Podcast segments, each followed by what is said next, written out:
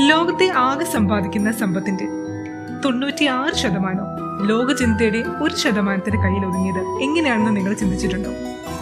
അത് വെറും യാദർശികമാണെന്ന് നിങ്ങൾ കരുതുന്നുണ്ടോ? അങ്ങനെയല്ല. അത് അപ്രകാരം രൂപകൽപ്പന ചെയ്യപ്പെട്ടതാണ്. അവരെല്ലാം ചില കാര്യങ്ങൾ മനസ്സിലാക്കിയവരാണ്. അവർ രഹസ്യം മനസ്സിലാക്കിയവരാണ്.